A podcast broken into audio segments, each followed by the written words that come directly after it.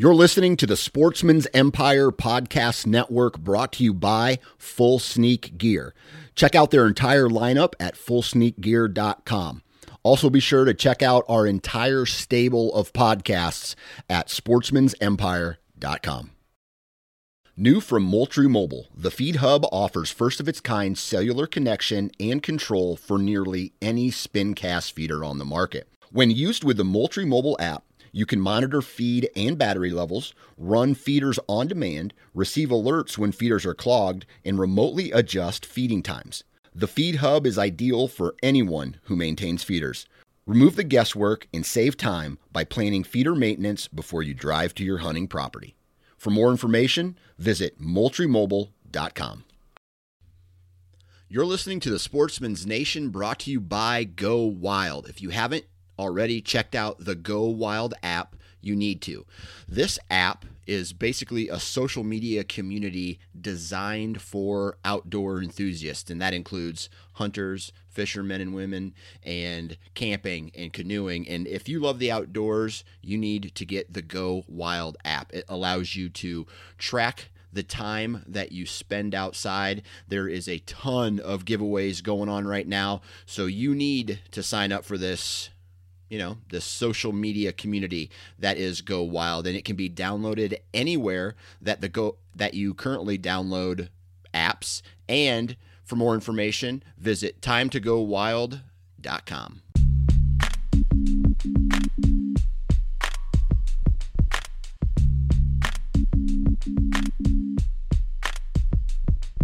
Welcome to the Nine Finger Chronicles podcast, brought to you by Exodus Trail Cameras, the number one podcast for bow hunting product information and hunting stories from across the nation. And now, here's your nine fingered host, Dan Johnson. Ladies and gentlemen, boys and girls, children of all ages, welcome back once again to the Nine Finger Chronicles podcast on the Sportsman's Nation Podcast Network, brought to you by Exodus Trail Cameras. If you haven't already, check out ExodusOutdoorGear.com. And when you purchase a trail camera, enter the discount code Nine Fingers. That's the number nine, followed by the word fingers, and you will save $20 on your trail camera. Now, went out Thursday night, went out Friday night, went out Saturday morning, and I always get fired up every year. I'm like, man, I haven't hunt, I haven't been hunting bow hunting for like an entire year, especially for whitetails. I need to get out. I need to get out. So I went out. I jumped into some places that I had some intel, not only from this year, but from previous years. Um, Thursday night, went into a place that I had uh, historic data from last year, thinking that I was going to run into um, a stud on one of my main properties. And I'll be honest with you, I I saw a ton of does. There wasn't much sign and I, I have to keep telling myself that it's still early and I don't want to get fired up too soon because I don't want to ruin some of my good spots. So I went in there, set up a, did a quick run and gun, set up my stand, and was hoping that the deer were going to come off this ridge. Now, as I walked in, because we had this huge cold front coming into Iowa, the the deer, the does anyway, were already on their feet. And so I bumped some coming in, and luckily they were upwind of me, so they didn't they saw me, but they didn't catch my scent. And uh, so that allowed me to get in there without them blowing, and I set my uh, set my stand up on where these two trails kind of meet. And the deer come off of this ridge and nothing came off the ridge. And i like i said i, I got fired up thinking it was all going to go down like it was october 28th when it was you know obviously earlier in the season and then saturday night or friday night i went uh, to a farm closer to the ho- house and uh, i don't know i walked into some really good sign. I had an awesome access route through a cornfield, a standing cornfield that hasn't been picked yet. Dropped down off into this creek. There was some decent sign, you know, couple couple rubs from this year. Who knows when they were uh, created? Not any scrapes, but I set up and I saw you know young bucks and quite a few does, and then I went back to the same stand location the next morning to see if anything would maybe work its way you know, in to the area after maybe I potentially kicked it out the night before, and it was it was more of a setup type of hunt for on on Friday night. You know, I wanted to get a stand in there, and basically, I was putting my eggs in the basket for the Saturday morning hunt, and the does were there. Uh, the young bucks were there, but none of the big bucks came through that I know are in the area. Uh, I got trail camera pictures from previous years that tell me it's a pretty good spot, and it's nasty thick, dude. I'm telling you, it's one of those places where when you when the rut hits, you want to be downwind of this thickness any day, any day, and you're going to run into, you know, you're going to see deer. So uh, that was Saturday, and then Saturday afternoon, watched some college football. Saturday night, decided not to go out because there was nothing that overwhelmingly, you know, got my attention, saying that I should go out. Same thing for uh, today is Sunday when I'm recording this, and nothing. You know, the all the trail camera pics I have of mature bucks are in that like 2 a.m. range. So for me, that's almost like not, you know, you can't hunt that deer because you don't know where he's coming from. Uh, at, when you get a picture of a, a mature buck at 2 a.m. in the morning, hell, he could be anywhere coming to that location. And hunting deer based off that time is damn near impossible because you can only hunt during daylight hours. And uh, so I, am going to wait. Uh, check my trail cameras probably in a week or two and see what uh, they have to say and then make a decision based off that.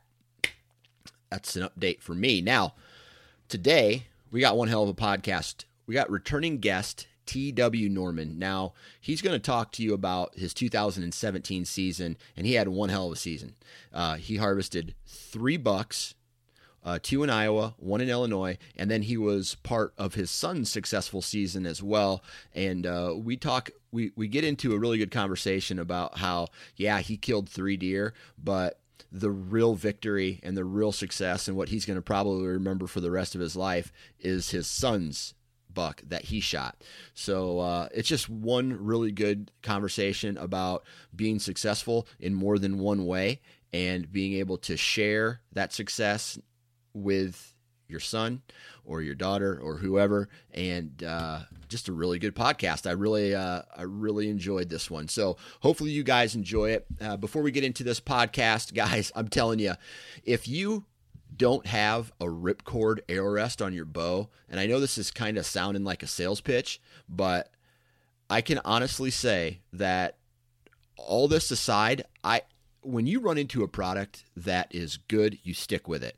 And I've run into Ripcord, and it's been on my bow for a very long time, and it will continue to be on my bow for a very long time. Right? They have all they have multiple different rests. Right? They have the Max, they have the Max Micro. So there's all this uh, uh, micro adjustment you can do to your rest. Uh, it has absolutely no bounce back, right?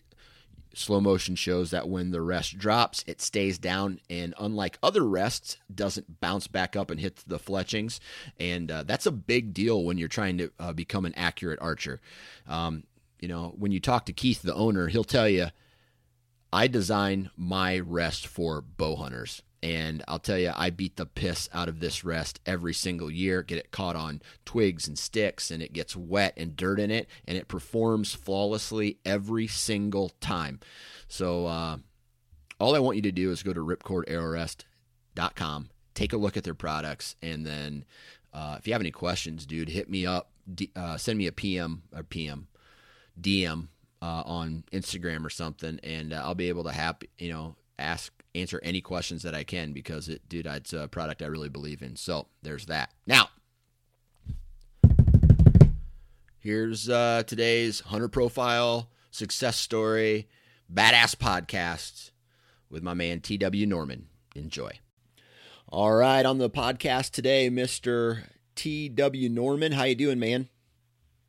Hey Dan, I'm doing great, man. So thank uh, thank you for having me back with you, bud. Yeah, absolutely. You're a returning guest on this podcast, but the big news from a weather standpoint is we've had all this rain. We've had all this, you know, this uh, hot weather in October, and now we have this huge cold front pushing through the Midwest. Are you excited for this cold front, and are you going to be hunting this this week, this weekend? Um, a, I'm extremely excited. B, my wife is out of town on a business trip, and so I've got to manage my work schedule and my three boys and football games on Saturday. So I'm going to try to sneak out one afternoon. I got a babysitter coming, and I'm going to try to take advantage of of one afternoon of this cold front coming in this weekend. what day is that?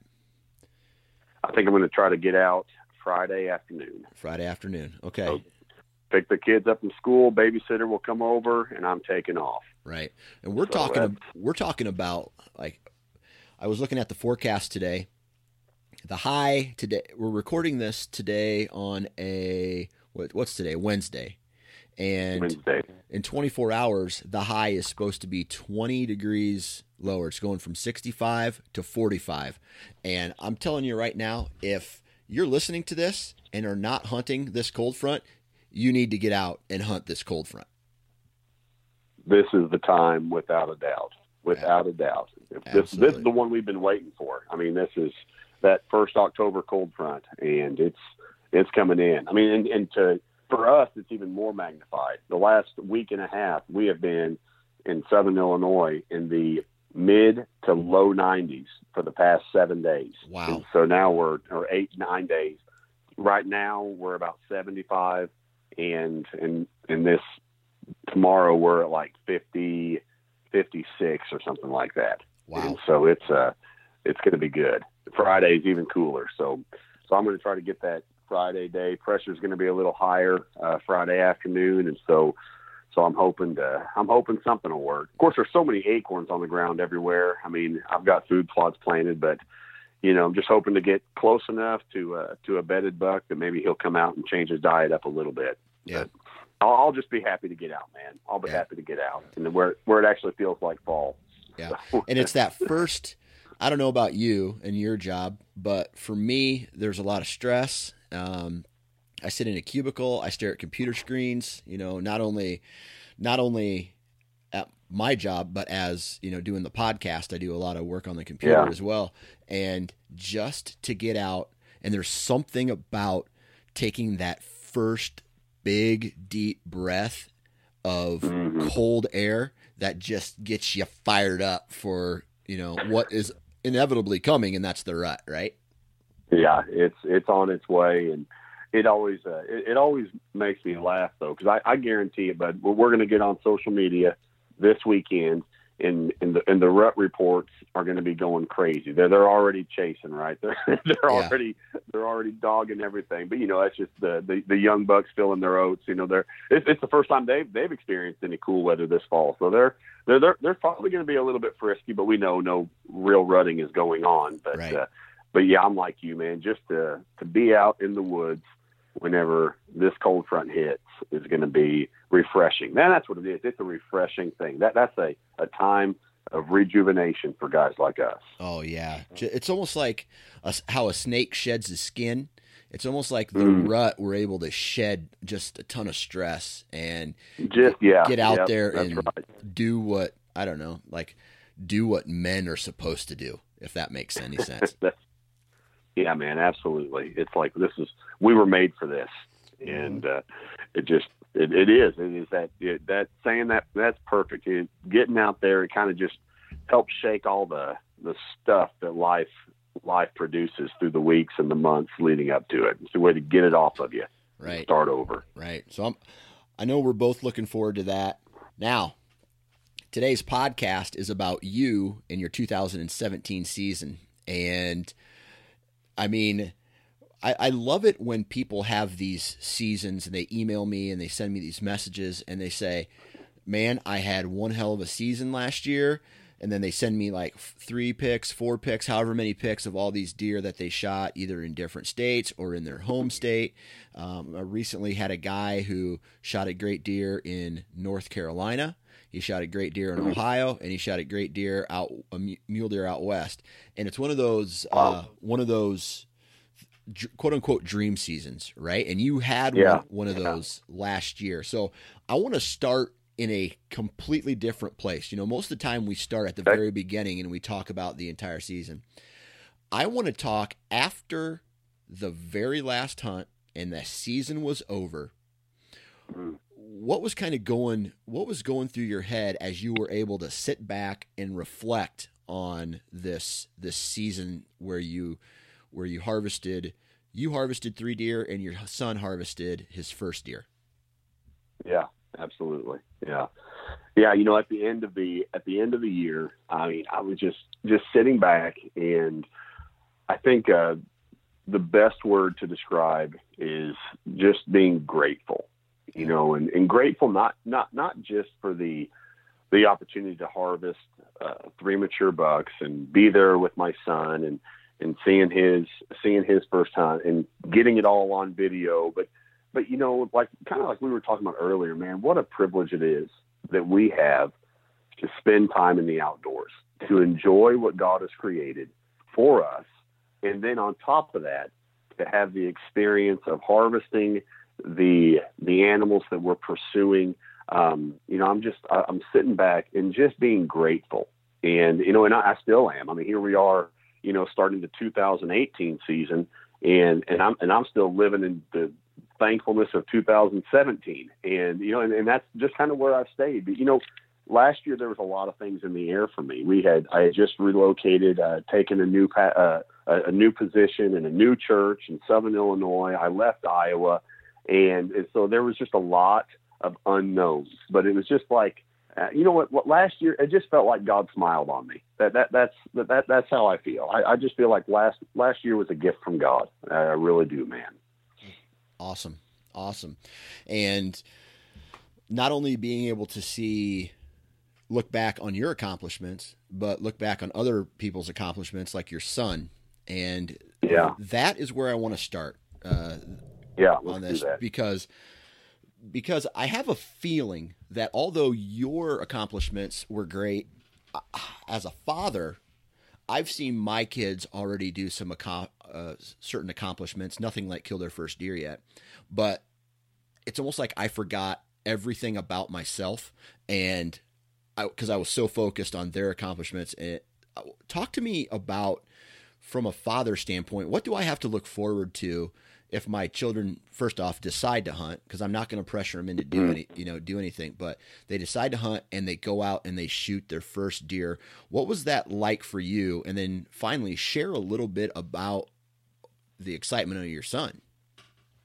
Yeah, it was, you know, and, and you're right, man. It's like uh, whenever you have kids, you are you're you're right there with them, celebrating every accomplishment that they experience, from you know, like taking their first steps or saying saying their first words to to finally, you know, going to the bathroom by themselves. Praise Jesus! Come on, not having to see him there. you know, it's like, yay, we're right there with them. But then just have your kids just kind of uh, um, want to do the things that you love to do, right? Because it's like everything we do is for our kids, right? I mean, there's like almost all of our life is is given back to our kids. Our lives disappear, and and and you'll you'll find that the the older your kids get, the more your life just fades away. And but then to have to have your your son or one of your kids like love what you love, and then you can do what you love with your with your son or your daughter and for them to enjoy it oh my goodness it is just like it is it's amazing. And you know i've had some uh, I've, been taking my kids hunting you know all of them um, they, i started taking them with me when they were four years old. And trig uh, we talked about it on the last podcast. You know he started turkey hunting when he was five killed his first turkey at five and he's had success every year since. Went to or uh, Alabama with me this past spring, killed a bird there. It was a lot of fun. But dude, there's just something about this last year whenever he went deer hunting with me that far exceeded any hunt we had been on. And because he was so excited about it. I mean, it was a deer, right? I mean, he's he's grown up seeing deer mounted all around our house and going shed hunting with me, and, and he's waited for this day and and we got a crossbow last year because in Illinois uh, crossbows are legal for for all hunters. And man, I, I tell you what I love about crossbows is it allows kids to hunt all year long. That they don't have to have their season relegated to three days. I mean, they they are able to hunt all year long with the crossbow. And at the end of the year, we were sitting in a ground blind on our uh, on our little 20 acres that we purchased, and and man, we had three does come in and two spikes come in, and and man, he he held it together so well. I was so proud of him. I mean, he just waited for that perfect shot, and one of those spike bucks turned broadside, and and he released that arrow, and it just it double lung punched him, and that deer took off, and I'm like, any excitement that I've ever had shooting a deer myself failed in comparison to the excitement I had in that moment. Yeah. You know, I, I've heard other dads say, "Man, there's nothing like being there when your son, you know, takes their first deer." And you know, and I wondered because man, I, I get all sorts of jacked up in anything I do, especially hunting. But man, it is so true, and it, mainly because as soon as I looked at him, I mean, he starts shaking. and, and it's not a learned behavior right? I mean uh, the adrenaline rush is not something you can learn. It's not something you teach. But whenever you see your kid getting the same adrenaline rush that you get you know when he's shaking and he says i got him i got him i got him. And you know we're just like the, the blind is pumping and we are hugging and high-fiving.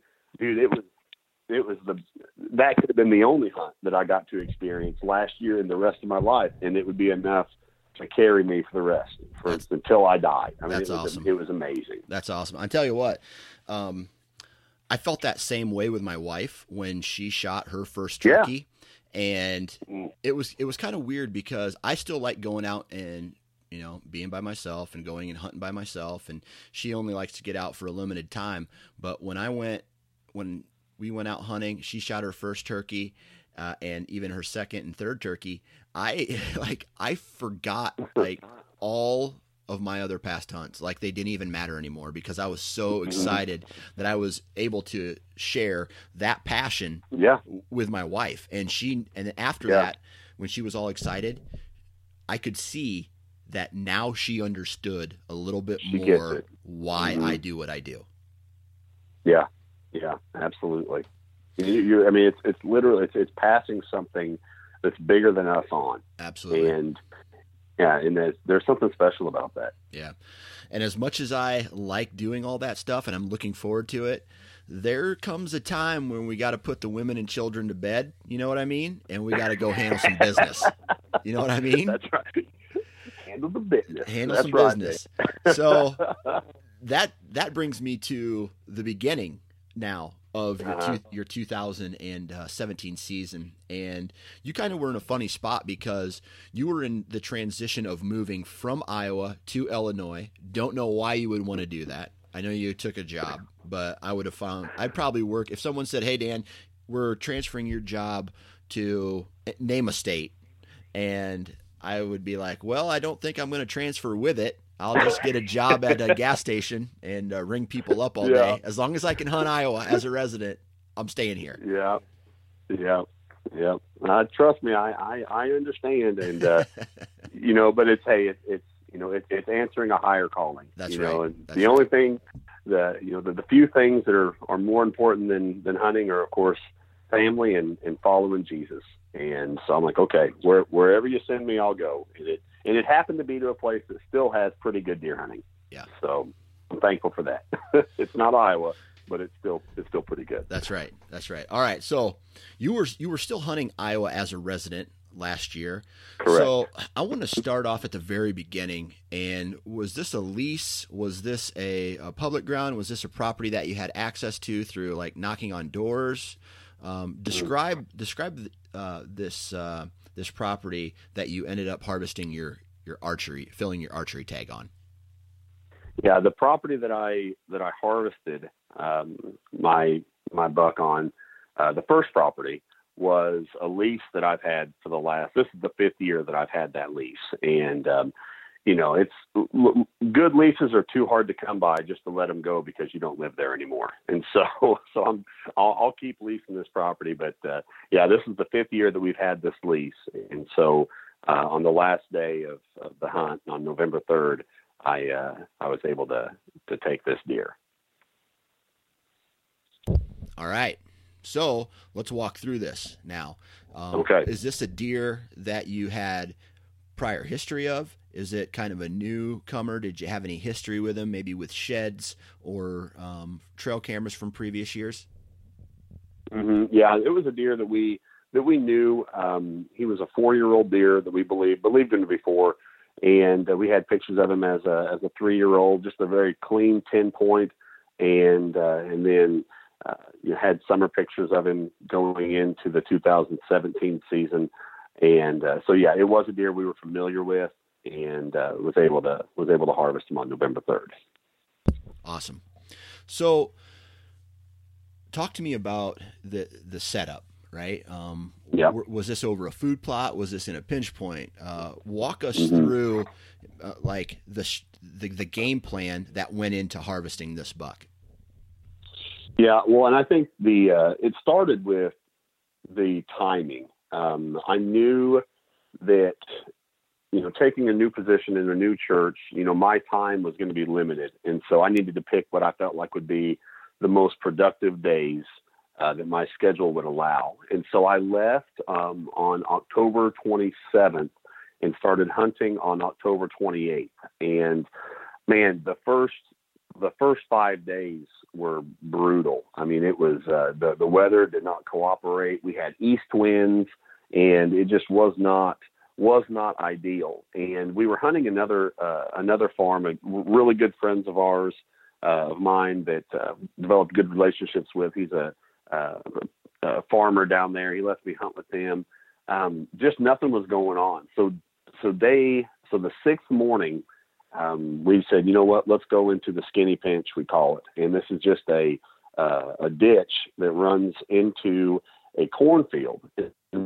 We hadn't hunted this place because the corn was still standing up until this point. This was a, I forget what morning it was, but the day before we saw them uh, harvesting the corn, picking the corn out. And so we said, now's the time to get in there. So we dove in there early that morning and uh, and again, it's just where, where this is, is, seated. It's just a, a, pinch point in this ditch that just funnels right into uh, the standing or the cut corn.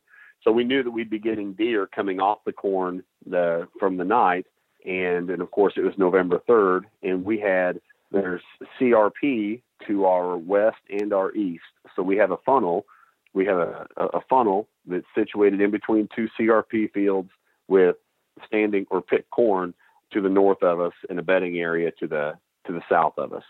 And so really a pretty good, I mean, an ideal spot when it comes to hunting the rut. And up until that day, you know, the deer movement had been pretty suppressed, but that morning it absolutely busted loose. We saw 11, 11 bucks and seven of them were shooters by, by my standards. And that's four years old and older. And it was just like, seeing seven bucks from from seven to eleven o'clock and just seeing action, chasing does, you know, all morning long. And uh, and like I said, seven of them being over four years old. It was a it was quite the morning. And we saw the deer that I was going to shoot or that I ended up shooting. He came in chasing a doe in the CRP behind us.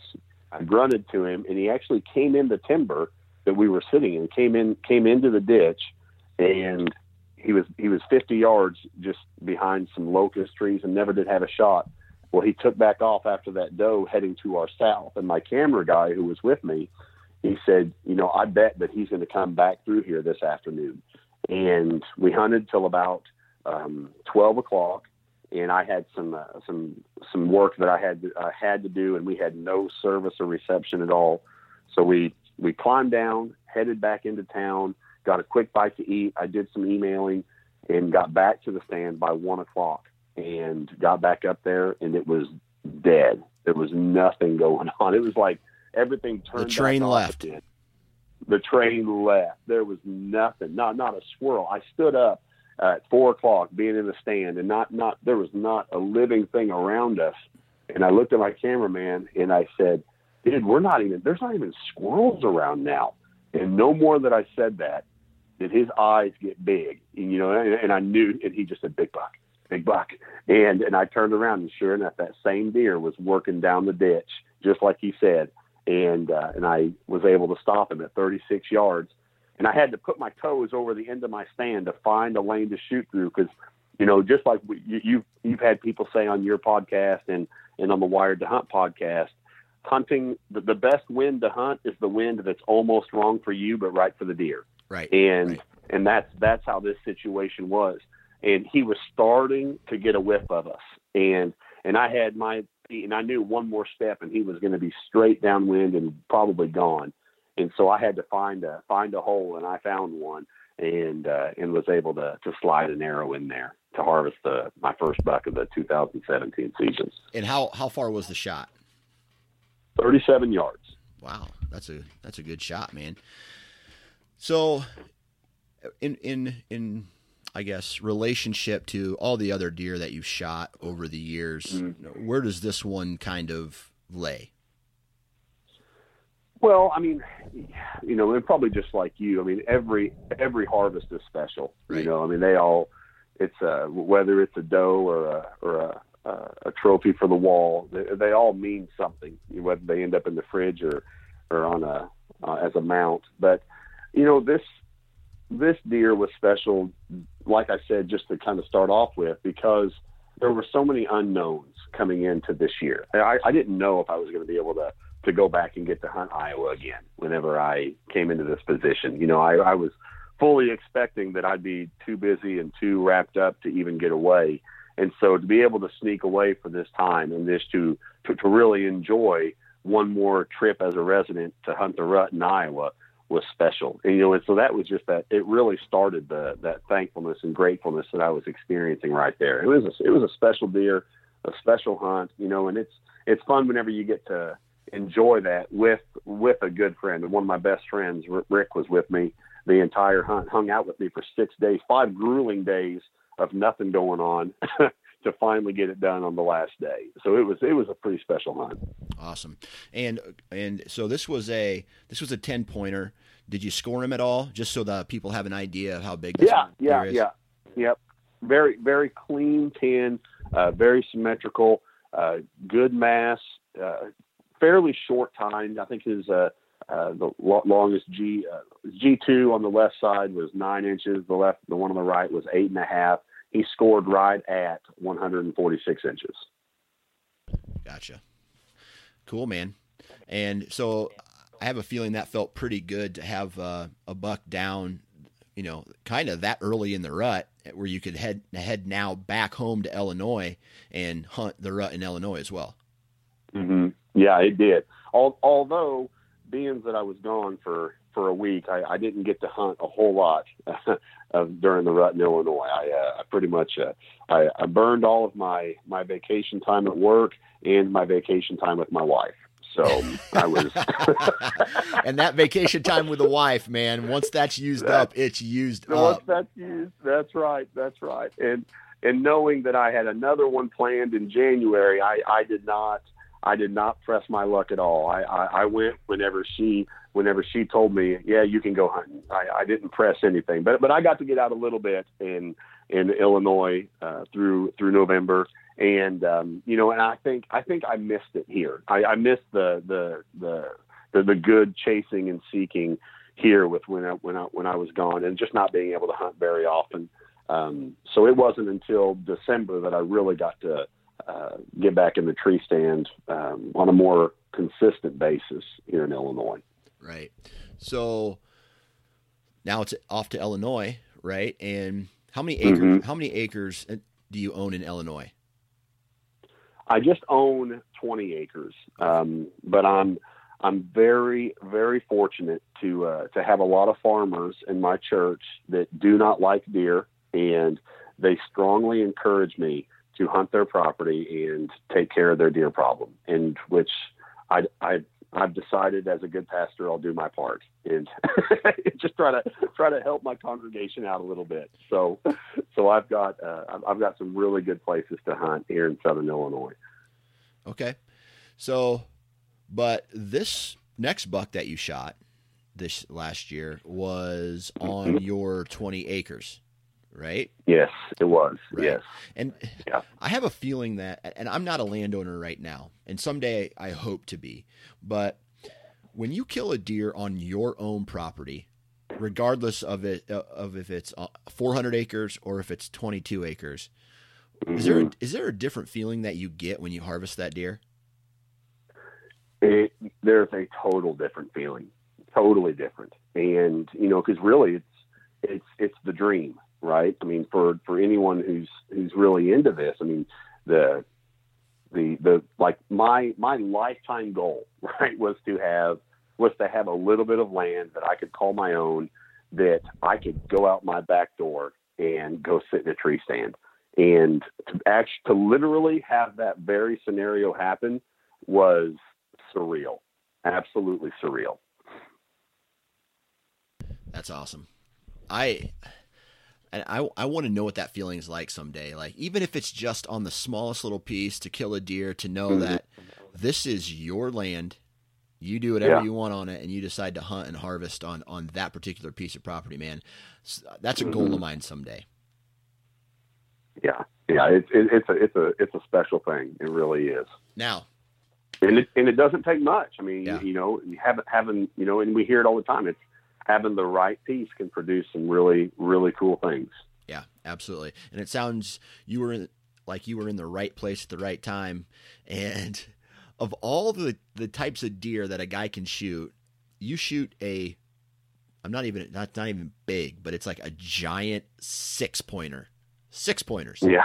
Right? Yeah. I'm a huge I'm a huge fan of eights, right? I just I don't know, there's Me something too. about a big eight, but there's something really cool about just a six right? Just a, yeah. a huge, basically a huge crab claw with brows.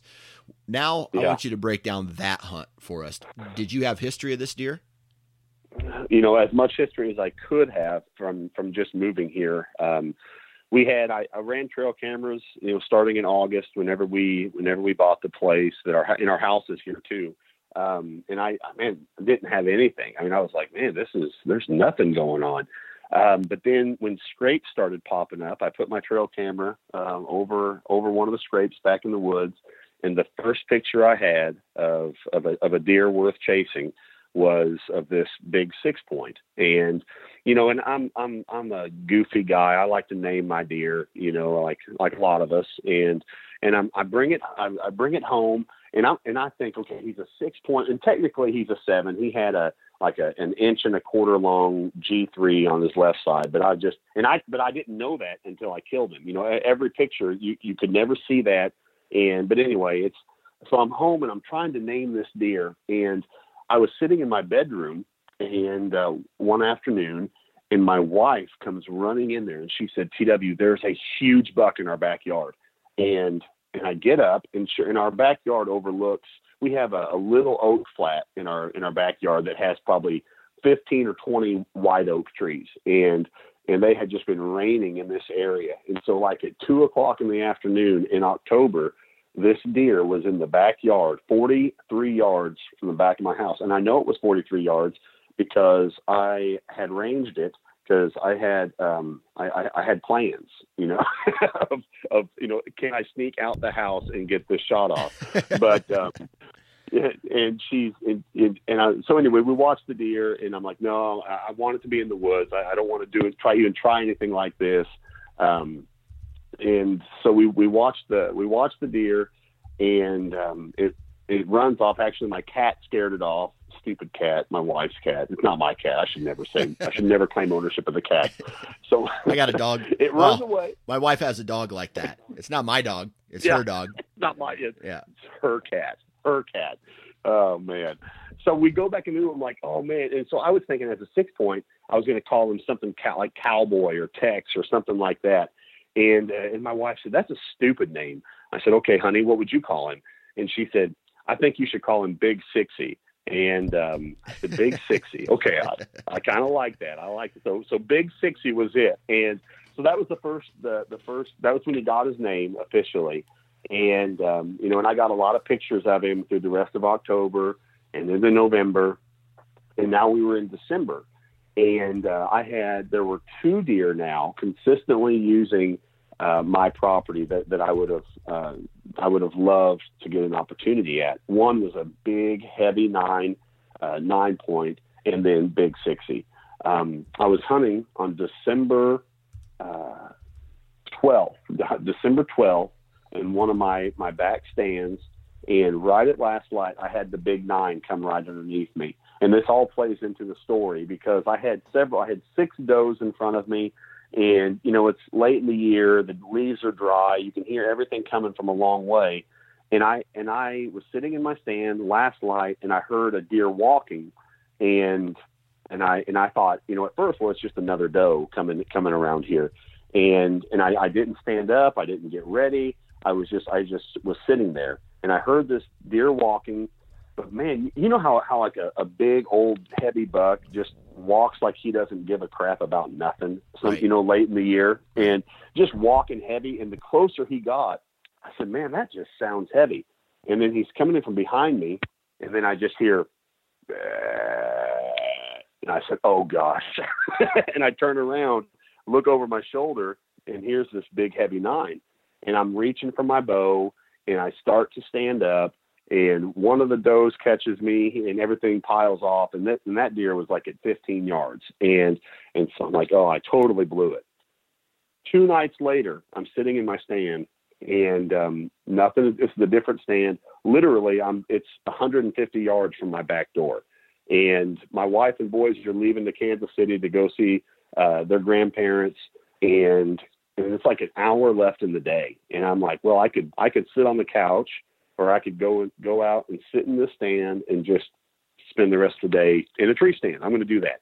So with one, and I, I was not expecting anything. I just and I didn't I didn't bring my backpack. I didn't bring my rangefinder. I was just like, I want to go sit in the tree stand. That's all I want to do, and um, climb up in the stand and right at last light, I hear footsteps. And so I'm learning, right? We always want to be constant learners. And so instead of waiting to see what it was to make a move, I stood up before I could see anything. And I just got ready just in case. And that deer came in, and I, could, I, I saw the deer moving behind a cedar tree, and then I caught a flash of white. And you know how it is? Like, I, I think it's amazing that you can catch just a flash and not know anything specific, but you just know if it's a shooter or not. Have you experienced that before? Yeah, man. I, That- I got a perfect example of that. I it was November 24th. Oh man, like 5 years ago, 3 year 3 3 Mm. 4 or 5 years ago. And I hear crunching. It was one of those quiet mornings, frost on the ground, nothing's Mm. nothing's moving except maybe some birds are tweeting. High pressure day.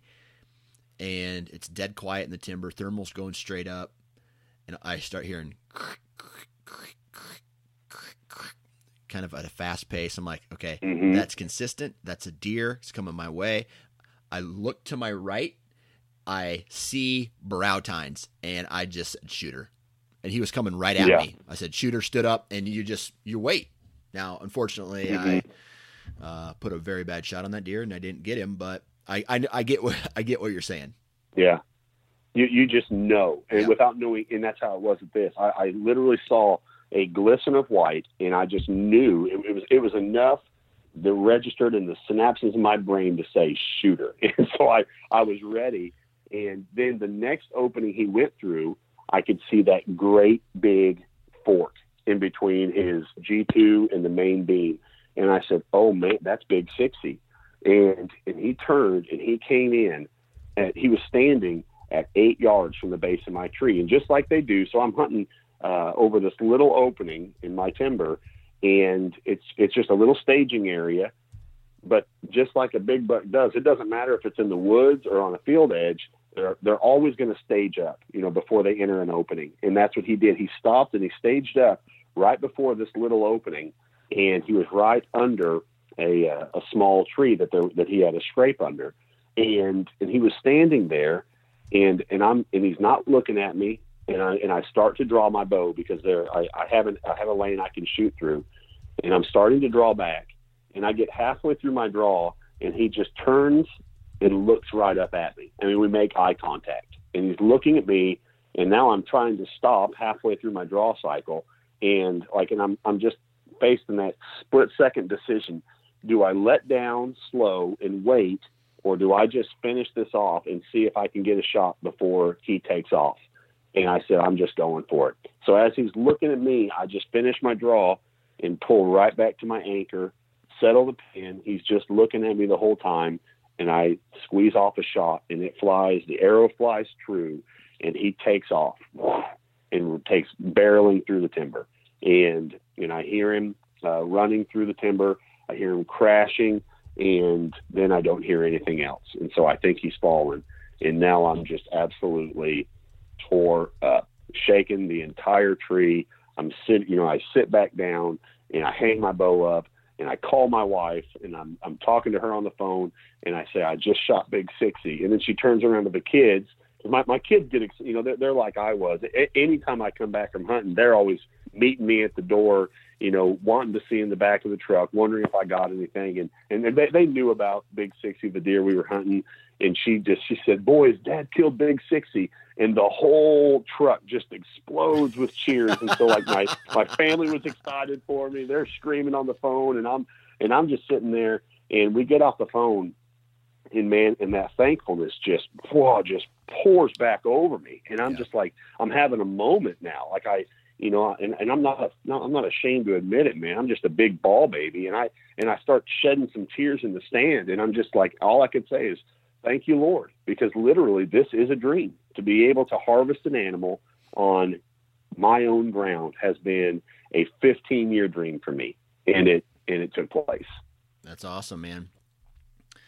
And so I'm curious, like, what was Mhm. the inside? Did you do you happen to remember the inside spread on that that six pointer?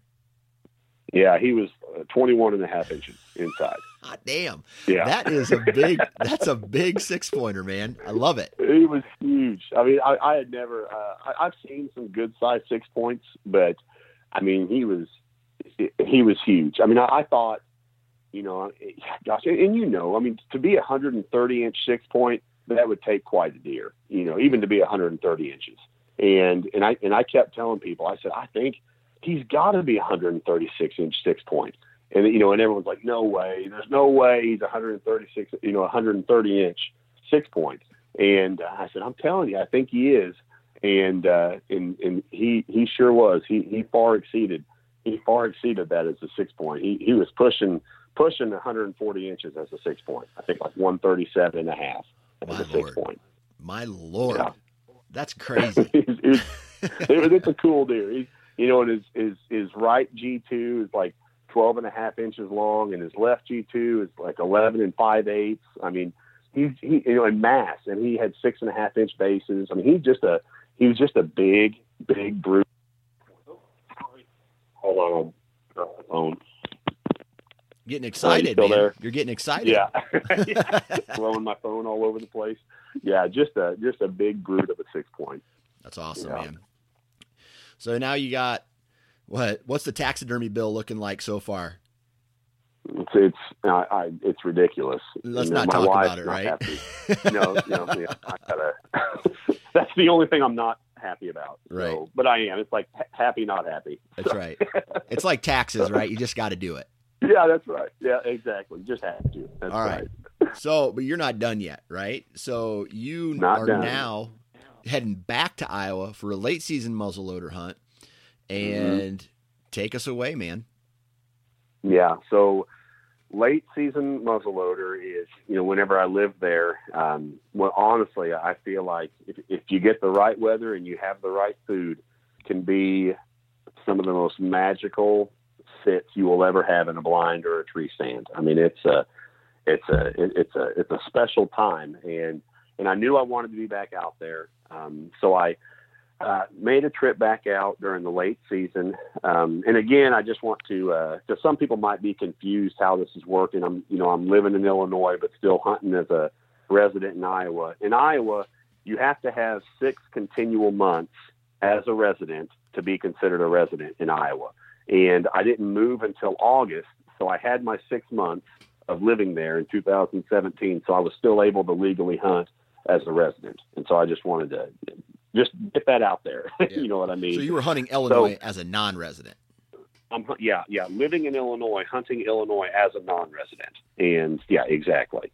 Um, so I go back to Iowa in, just in January to hunt the late season, and I'm hunting this time, hunting with uh, some really good friends of ours. Um, uh, he's a farmer, uh, owns some ground, and and lets me hunt with him. Um, just because my lease, it's it's one of those uh, places that that after the rut, it kind of wanes. It, it gets hit really, really hard or the surrounding farms get hit really, really hard in shotgun season.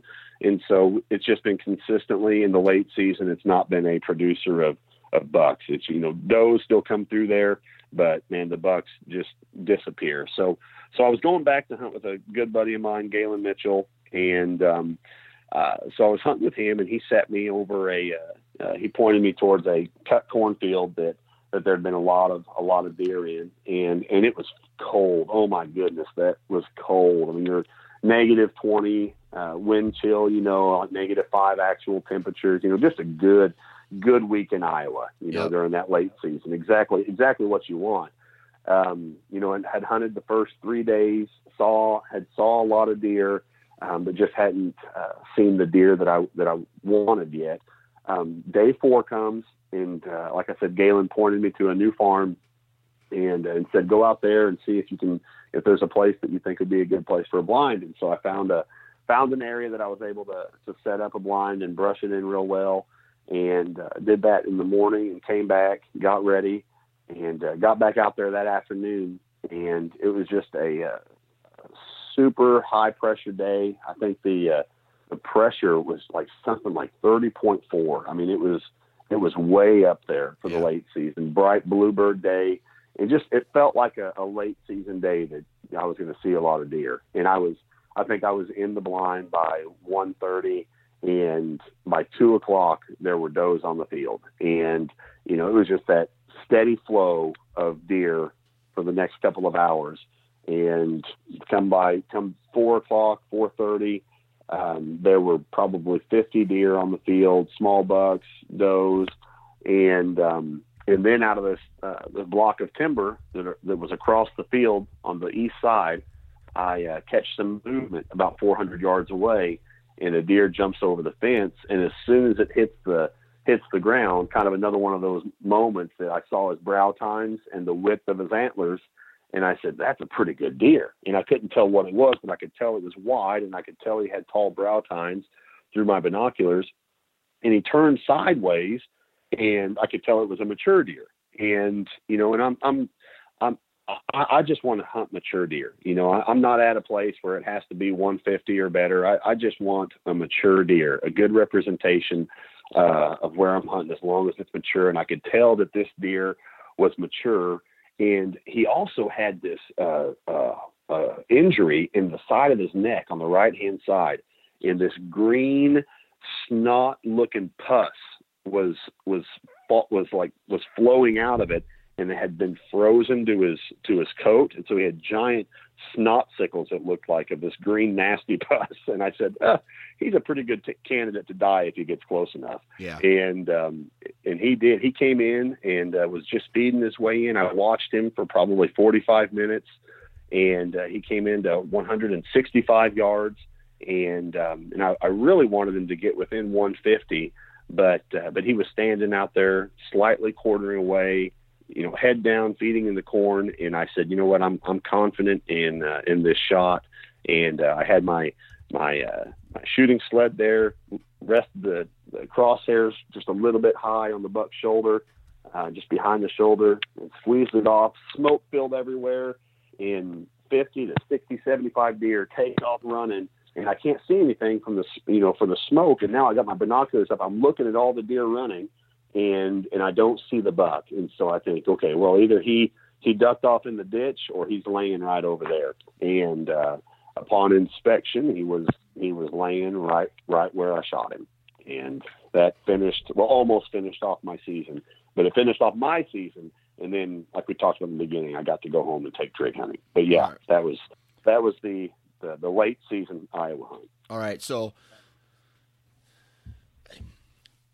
you just got done killing your, you know, your third great deer of the year. When you walked over to that buck, put your hands on him, looked at him, and, and started at that point kind of reflecting on your season, what was kind of going through your head at that point? Yeah, just still that, um, just that that gratitude of being able to. Uh, I mean, uh, golly, it was by far the best year I've ever had. Um, you know, to, to be able to to say that I put my tag on three mature deer. I mean, for me, that's uh, that was that was quite the deal. I've I've I filled both of my tags in Iowa a couple of times, but but never have I ever uh, harvested three bucks in one season. And so for me, it was just like just uh, a monumental season. And and so man, I was I was pumped for that. I knew I had you know meat in the freezer and. uh and bills, taxidermy bills that are coming up, and uh, and and uh, and the antlers for the wall. But man, just just overwhelmed with thankfulness for for such a for such a great year for myself. That's awesome. So, what did what did that uh, last buck, your late season muzzleloader buck, look like? Score, whatever. Yeah, just a uh, typical eight point, and um, you know, heavy heavy body, big heavy body, but just not much on his, not much for antlers. Uh, he scored 132 inches as an eight point, um, but just you know he's 18 and a half inches wide, and uh, he had tall brow tines. I mean, a cool looking deer. And you know, and I, I was leaving the next day, and so it was. He, he was definitely a deer that I was I was happy to take on the, the last day of my hunt. That's awesome, man.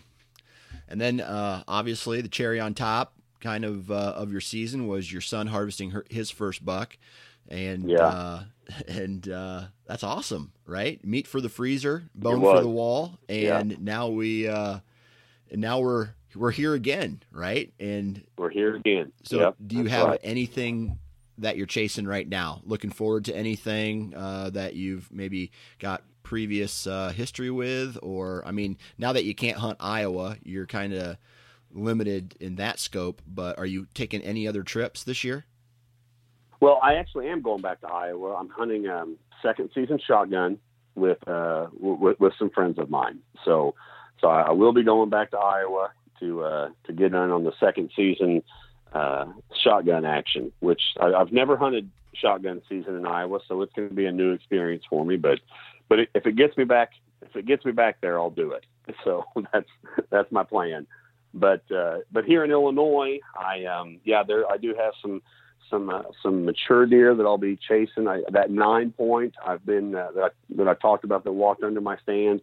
Uh, he's he's back around and he is a uh, he's he, he's a really really really good deer. Um, and I would be uh, I, I'd be tickled tickled to get him. I think that he's gonna he, he's gonna push 160 as a nine point. And um, and so that's he, he's probably my number one my number one buck right now. I, I got a, chase, but I got a big nine pointer that's uh, back. Uh, just only three pictures of him uh, in September, but I know he's alive. Um, yeah. But I found his shed last year or th- this last this last March, and uh, I was kind of curious where he went because I had tons of trail camera pictures of him last year, and now mm-hmm. he sh- he showed he showed back up, and I just got to try. I want to locate him again because he's just a beautiful nine pointer huge mass this, and whatnot. Is, is, this the deer that uh, that you and Mark were talking about? How you're going to have to that you're going to hang your hang a new new set in a, a different area, or you're going to be act, you're going to have to access different because you think you found his bedding area? No, this this buck was like really popular on in a cattle pasture last year, a cattle pasture okay. slash uh, picked cornfield uh, working the edge of it a lot, and I never just I never went after him because I was after other you know chasing other things. Yeah. But this year he made a big right. enough bump in the mass and tine length category, and well, he's a five year old now. Maybe maybe yeah. yeah, I'd say he's a five year old, and uh, just to I don't know, I just he's he's definitely on the hit list. Yeah, yeah. Well, man, I hope you I hope you get to hope you get to tag him, man, or or tag the bigger one. Of course, uh, that, that one sounds really exciting too. Yeah. It's one of those big, things. Big one. yeah, I mean, I'm I'm blessed just to be able to hunt where I hunt and have the the options that I have, and um, yeah, you know, I just go with the flow, see what's out there, and go go chase them, chase big deer. You know. Yeah. Are you gonna Are you gonna hold off for, for one of those two deer, or, or are you? Uh, Man, I are got, you still just open for, for whatever makes your heart beat? Yeah, I always kind of say whatever makes my uh, whatever makes me go uh, you know, like makes my yeah. jaw drop uh-huh. and makes me okay. Uh, these days, I, I, I tend to not question it anymore. Like last year mm-hmm. was a bit of right. a kind of a fluke, but because uh, I thought the deer was a lot older than what he was, and he was Right. a young deer. Right. This year, uh, I don't have access to that property anymore, so I'm going to like everything that I'll be hunting. I probably have on trail camera, so I'll be able to identify him, and Yeah, yeah. Uh, you know, just go from there. And most importantly, just get out and enjoy nature. That's that's Yeah. what I do. That's right, man. Well, I appreciate you taking time out of your day to share with us your uh, your your awesome season last year, and let me be the first to say good luck this upcoming season, man. Thank you, my friend. I appreciate it. Good luck to you. It's a, I really uh, just a, a- as a hunter, just want to want to say thank you for for your stewardship and your example that uh, that you set for for the whitetail community, and you're doing a great job, man. Thanks for what you do for us. Well, I appreciate the kind words, TW, and thank you very much for hopping on the podcast and chatting with us about uh, an extraordinary 2017 season. Uh, good luck this year as well, and good luck to all of you listeners out there. Guys, it would thrill me to see your trophy pics, no matter if it's a spike buck or it's a 200 incher. Uh, uh, the trophy is in the eye of the beholder, and I, I tell you what, I, I get excited when I hear stories like uh, TW when he talks about his son who who killed a spike. That right there, that is probably as exciting for his son as it is for any moment in his life, right? And that moment right there is probably the reason he's going to go out next year, and the year after that, and the year after that, and the year after that. You know, and uh, it's one of those things where I think we often and I'm I'm just as guilty of this, dude. We we get too caught up in this. Hey, man, I got to shoot a mature buck, or I got to shoot a big buck. We don't all have.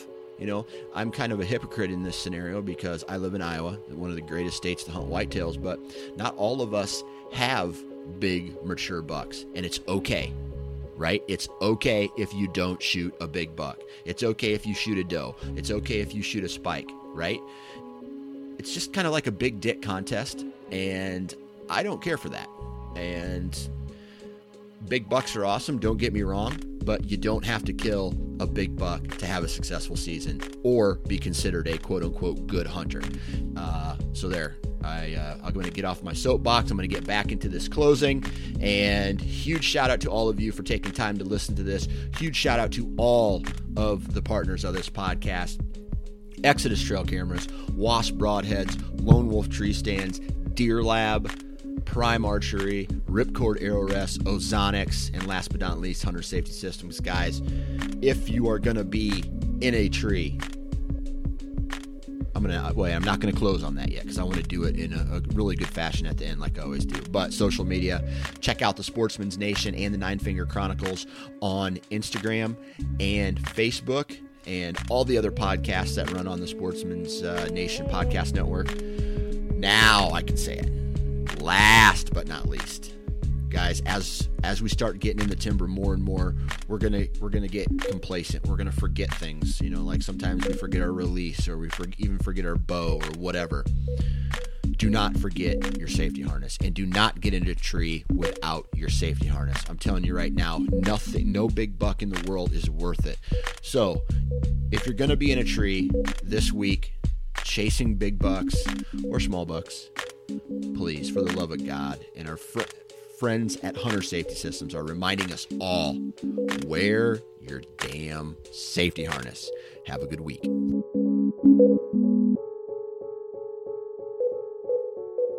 Thank you.